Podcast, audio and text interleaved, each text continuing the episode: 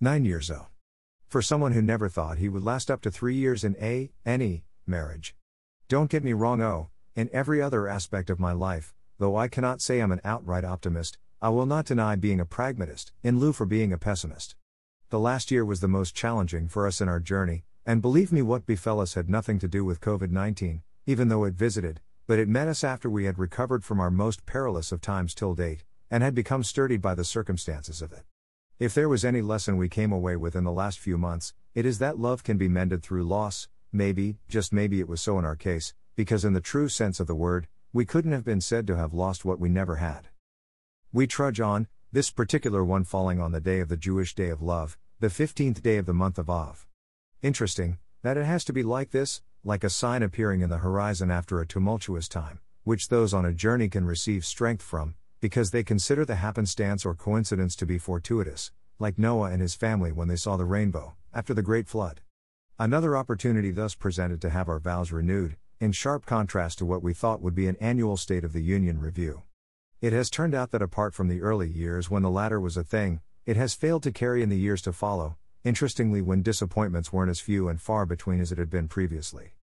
If you asked my take on what I think may have helped us thus far, I'd say we have managed to emphasize more on the intangibles than otherwise, and even though I know that nine years isn't enough to earn one a certificate as marriage counselor, but I speak from the experience of our journey so far, understanding that the longer we stay in the union, the possibility of a divorce will always lurk somewhere, ranging from likely to remote at any given time, and could be activated by either of the parties over the flimsiest of reasons whatsoever, regardless of how we vary have remained unflinchingly tenacious through the toughest of times. Hence, in making that assertion, I do so with utmost humility, and all sense of responsibility, because as humans with fallibility and frailty, without the ability to foretell the future, only Yahweh can help us, and bring our hopes and aspirations to reality. For the future, I can only hope for better times, even though we aren't under any illusions that interesting times lie ahead. Even gold is forged, through fire, and if at the end, we are to tell stories that will inspire others to make of their marriages worthwhile adventures and ventures, we must be unshaken in our resolve to make it work, in spite of the challenges we may face. The fact that I now write about marriage like this, compared to how I used to, prior to this time, is testament to the things I have learnt and still learning.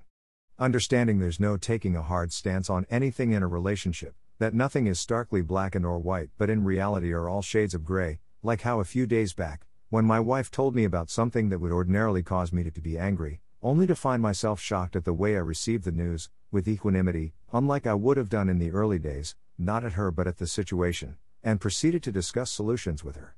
It is how marriage has shaped me into a more patient, less combative person, just because of the nature of the person I chose to ride with. Yes, nothing I have ever said about her, in offerings such as this, over the years, have turned sour, rather like fine wine, she's gotten better, and gone ahead to make a better person of me. I owe a lot of improvements in my personality to this woman, who has become more than a companion to me since we became a thing. There's nothing like when someone compliments you, as you'd find with a lock and key. If ever there was such a thing as a match made in heaven, I cannot say ours isn't, because I doubt I'd have been able to ascribe what I have with her, with another, even if things are just as good with that other person. And he has my missing rib, if you understand what I'm saying, and I'm grateful that we found each other. Kovach. Picture credit. Https colon slash slash forward dot com slash